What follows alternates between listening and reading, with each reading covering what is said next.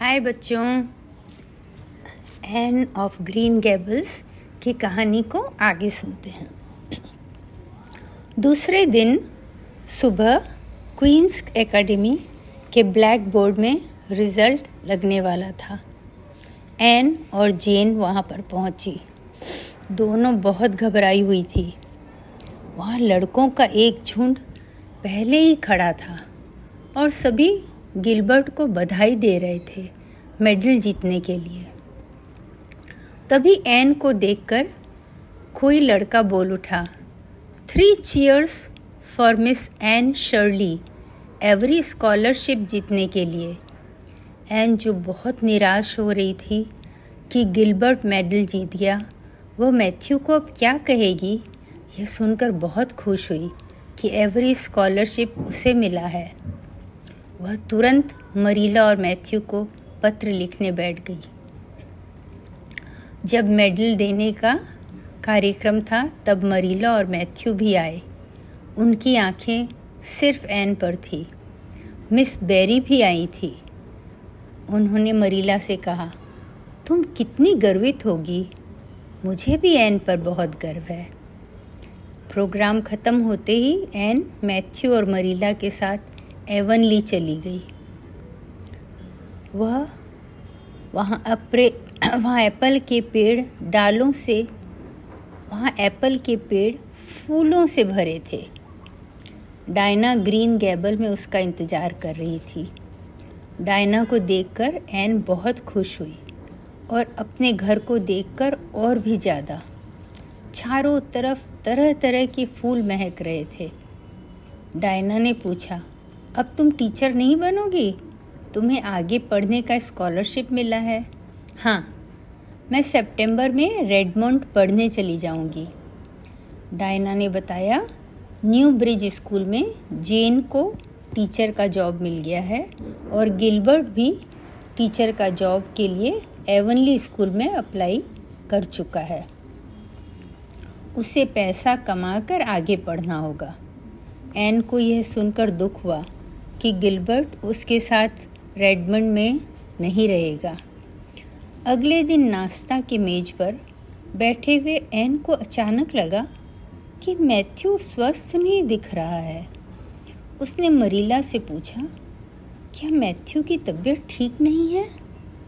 मरीला ने कहा हाँ उसकी तबीयत ठीक नहीं है।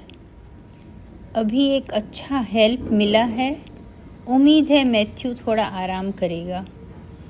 तुम्हारे आने से भी अब वो बहुत खुश रहेगा। एन ने सामने झुकते हुए मरीला का चेहरा अपने हाथों में ले लिया। आप भी उतनी अच्छी नहीं लग रही हो, जैसा कि मैं आपको देखना चाहती हूँ। आप बहुत थकी हुई लग रही हो। मरीला, बहुत काम करती हो। कल से मैं घर संभाल लूँगी।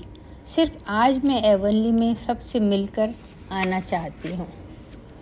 मरीला ने कहा, काम करने से नहीं, मुझे आजकल अक्सर सिर में बहुत दर्द रहता है, इसीलिए मैं थकी हुई लग रही हूँ। यहाँ के डॉक्टर चश्मा के ग्लास बदलते रहते हैं, किंतु उससे मुझे कुछ फ़ायदा नहीं हो रहा। जून महीने के अंत में एक प्रसिद्ध आँखों का डॉक्टर इस द्वीप में आएगा। तब मैं उन्हें दिखा कर आऊँगी। मैं आजकल सरलता से पढ़ाई या बुनाई नहीं कर पाती हूँ। एन, तुमने बहुत अच्छा किया है क्वींस में। एक साल में फ़र्स्ट क्लास लाइसेंस टीचर्स का और एवरी स्कॉलरशिप। बहुत गर्व की बात है। मिसेस लिंड कह रही थी लड़कियों को इससे ज़्यादा पढ़ाना भी नहीं चाहिए। मैं इस बातों में, मैं ऐसी बातों में कतई विश्वास नहीं करती हूँ। एन, तुमने एबी बैंक के बारे में कुछ सुना है क्या? एन ने कहा, मैंने सुना है कि बैंक की स्थिति अच्छी नहीं है। मरीला ने कहा, पिछले सप्ताह रैचल यहाँ आई थी वह कह रही थी बैंक की स्थिति अच्छी नहीं है, पर हम लोगों की सारी बचत उसी बैंक में है। इसीलिए मैथ्यू चिंतित है। मैंने मैथ्यू से कहा था, सेविंग्स बैंक में अपना पैसा रखो। पर मिस्टर एबी हमारे पिता के बहुत अच्छे दोस्त थे और मैथ्यू का मानना है कि अगर वे बैंक के प्रमुख हैं तो वह बैंक सुरक्षित है। एन ने कहा। किंतु कई सालों से वह सिर्फ़ नाम के प्रमुख हैं, उनके भतीजे बैंक चला रहे हैं। जब रैचल ने ऐसा कहा, मैंने उसी समय मैथ्यू को सारी पूंजी बैंक से निकालने कहा। फिर मिस्टर रसल बोले, बैंक सुरक्षित है। तो मैथ्यू ने कुछ नहीं किया। उसके बाद एन का दिन बहुत अच्छा बीता। वह अपने बाग में घंटों घूमती रही। फिर वह Lover's Lane, Willowmere, Violet Vale, सभी जगह देखने गई। प्रकृति की अपार सुंदरता उसकी आँखों में बस गई। यह बसंत ऋतु जो थी। फिर वह मिसेस एलन से मिलने गई और फिर मैथ्यू के साथ गायों को हाँक कर घर लाने गई। मैथ्यू थोड़ा झुक कर चल रहा था। एन ने मैथ्यू से कहा, आप बहुत ज़्यादा काम करते हैं। आप थोड़ा आराम करें। मैथ्यू ने कहा, मुझसे नहीं होता है। एन, मैं बूढ़ा हो रहा हूँ और भूल जाता हूँ कि मुझे कम काम करना चाहिए। मैंने ज़िंदगी भर कड़ी मेहनत की है। अब काम छोड़ने की इच्छा नहीं होती। अगर मैं लड़का होती जिसे आपने बुलवाया था तो मैं आपकी मदद कर पाती। मेरी बहुत इच्छा होती है कि मैं लड़का होती। मैथ्यू ने कहा, एक डज़न लड़के भी, एक डज़न लड़के के बजाय भी मैं तुम्हें ही पसंद करूँगा। उसने हाथ एन के हाथों को हाथ में लेते हुए थपथपाते हुए कहा, याद रखना, एक दर्जन लड़कों की जगह मैं तुम्हें ही पसंद करूँगा। किसी लड़के को एवरली स्कॉलरशिप नहीं मिला? एक लड़की को मिला है, मेरी लड़की को, जिस पर मुझे बहुत गर्व है। उसके चेहरे पर शर्मीली हँसी थी। एन को वह हँसी हमेशा याद रह गई। दूसरे दिन अचानक मरीला की आवाज़ आई। मैथ्यू, तुम्हें ठीक नहीं लग रहा है क्या? और मरीला उसकी ओर दौड़ी। एन भी मरीला की डरी हुई आवाज़ सुनकर पीछे के बगीचे से दौड़ कर आई। जब तक दोनों उस तक पहुँचे मैथ्यू ज़मीन में गिर चुका था। मरीला ने कहा, मैथ्यू बेहोश हो गया है। जल्दी से मार्टिन को डॉक्टर को लाने के लिए भेजो। एन दौड़कर मार्टिन को, डॉक्टर को लेने भेजी। मार्टिन रास्ते में डायना के परिवार को बताते हुए गया। और वे लोग और मिसेस लिंड तुरंत वहाँ आ गए। उन्होंने देखा एन और मरीला मैथ्यू को होश में लाने की कोशिश कर रहे हैं। तब तक डॉक्टर भी आ गया। उसने बताया कि मैथ्यू नहीं रहे। मैथ्यू के हाथ में जो पेपर था, वह पोस्ट, वह वे पोस्ट ऑफ़िस से लेकर आए थे, जिसमें लिखा था कि एबी बैंक का दिवाला निकल गया है। मैथ्यू उस सदमा को बर्दाश्त नहीं कर पाया। दिन भर लोगों का तांता लगा रहा। डायना ने शाम को एन से कहा, वह रात में उसके पास रुक सकती है।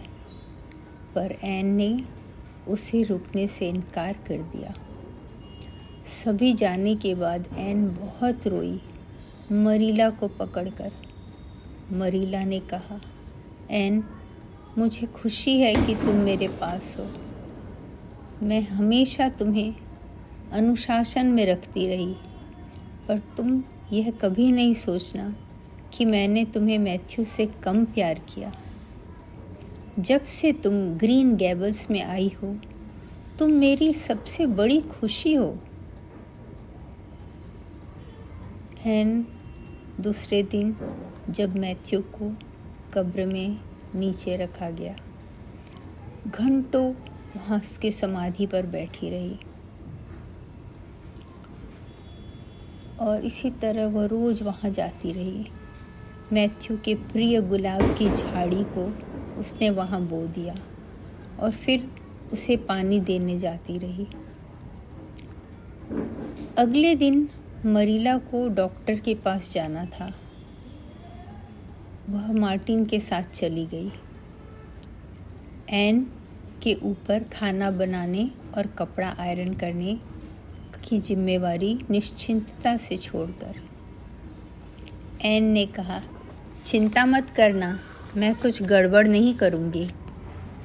डायना भी मेरे साथ रहेगी। मरीला हंस पड़ी।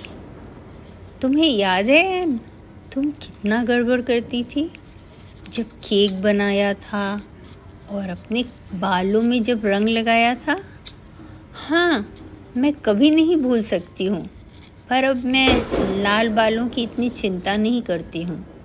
सब लोग मुझे कहते हैं कि वे अब ऑबर्न हो गए हैं। सिवा जोशी पाई के वह कल कह रही थी, मेरे बाल काले ड्रेस में और भी ज़्यादा लाल लग रहे हैं। मरीला, मैं कभी जोशी पाई को पसंद नहीं कर पाऊँगी। मरीला ने कहा, उसे सबसे खराब ढंग से बातें करना ही अच्छा लगता है। ऐसे लोग पता नहीं समाज में किसका भला करते हैं। क्या वो भी पढ़ाने वाली है? नहीं, वो नेक्स्ट ईयर फिर क्वींस एकेडमी जाएगी मूडी और चार्ली भी वापस जाएँगे। जेन और रूबी का स्कूल में पढ़ाना शुरू हो गया है। गिलबर्ट भी पढ़ाने वाला है ना? हाँ थोड़े समय के लिए। पिछले रविवार को मैंने गिलबर्ट को चर्च में देखा था, मरीला ने कहा। कितना हैंडसम है वह, बिल्कुल अपने पिता जैसे। उसके पिता जॉन ब्लाइथ मेरे अच्छे मित्र थे। एन बहुत दिलचस्पी लेते हुए पूछी, ओ मरीला, फिर क्या हुआ? आप क्यों नहीं? मरीला ने कहा, हम दोनों में झगड़ा हो गया। उसने माफ़ी मांगी, पर मैंने माफ़ नहीं किया। फिर वह कभी वापस नहीं आया। लेकिन मुझे बहुत दुख हुआ कि जब मौका था, मुझे माफ़ कर देना था। मैं इतने सालों में सब कुछ भूल गई थी। कल गिलबर्ट को देखकर मुझे फिर सब याद आ गया। और मरीला शहर चली गई। जब मरीला शहर से लौटी, वो बहुत उदास थी, बहुत निराश लग रही थी एन डर गई। वह चिंतित होकर पूछी, क्या हुआ मरीला? आप डॉक्टर से मिले? क्या कहा उसने? हाँ मैं मिली। उसने कहा कि अगर मैं बुनाई, सिलाई और किताबें पढ़ना पूर्णतः बंद नहीं करूँगी और उसने जैसा जो चश्मा दिया है वो नहीं पहनूँगी तो मेरी आँखें और ख़राब हो जाएँगी और मैं बिल्कुल नहीं देख पाऊँगी। एन को बहुत झटका लगा। उसने कहा, मरीला, यह सोचो कि उसने आपको उम्मीद दी है कि आप उसका चश्मा लगाओ, उससे सर दर्द भी ठीक रहेगा और आँखें भी नहीं खराब होंगी। मरीला ने दुखी होते हुए कहा, मैं इसे उम्मीद नहीं कहूँगी।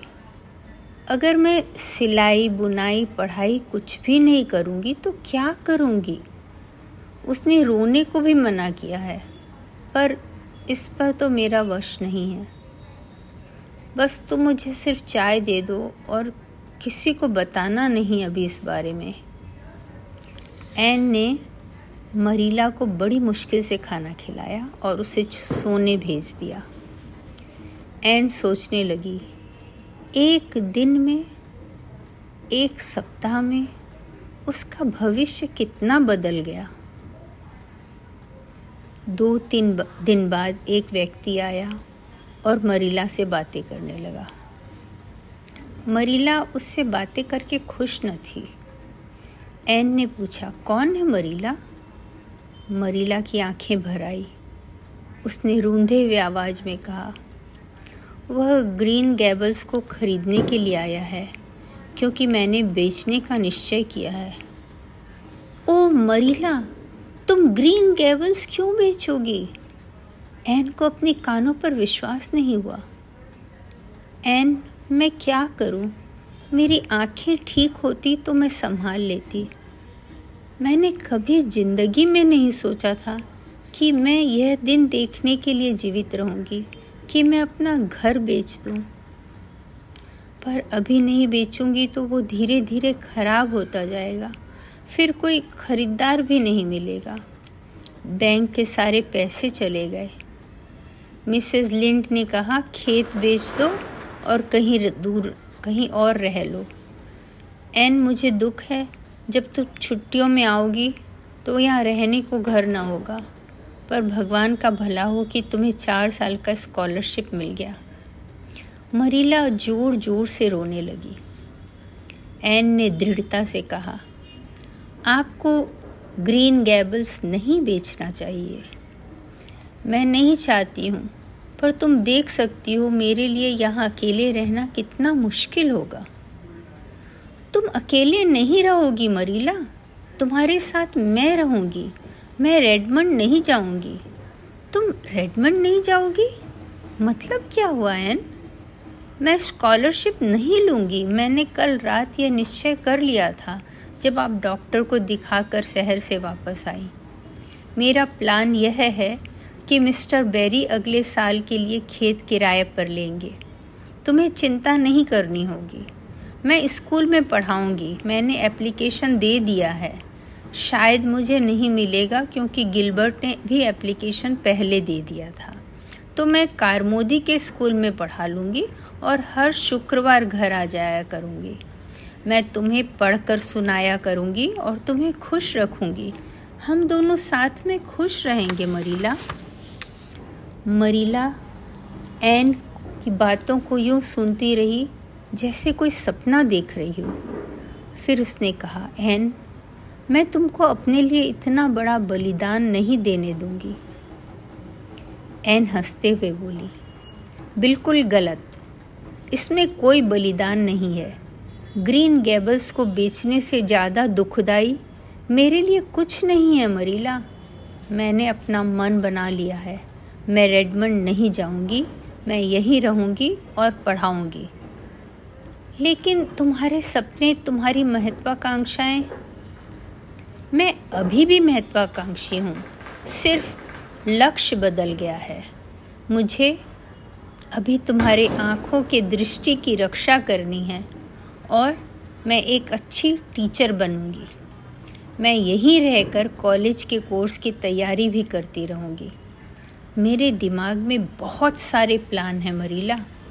मैं जब क्वीन से यहाँ आई थी, मेरे सामने एक सीधा रास्ता था, जिसे मैं दूर तक देख सकती थी। पर उस रास्ते में अभी एक मोड़ आ गई है। मुझे नहीं मालूम उस मोड़ के बाद क्या है, पर वह अच्छा ही होगा, मरीला ने कहा। मैं तुम्हें स्कॉलरशिप छोड़ने देना नहीं चाहती हूँ। पर आप मुझे नहीं रोक सकती हैं।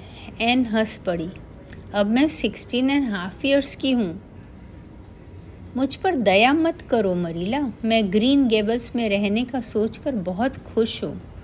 और कोई इसे इतना प्यार नहीं कर सकता जितना मैं और तुम करते हैं। इसलिए हम इसे रखेंगे।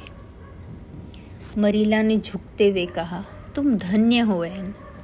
तुमने मुझे नई ज़िंदगी दे दी है। मैं जानती हूँ मुझे तुम्हें कॉलेज में भेजना चाहिए, पर मैं तुमसे ज़बरदस्ती नहीं कर सकती।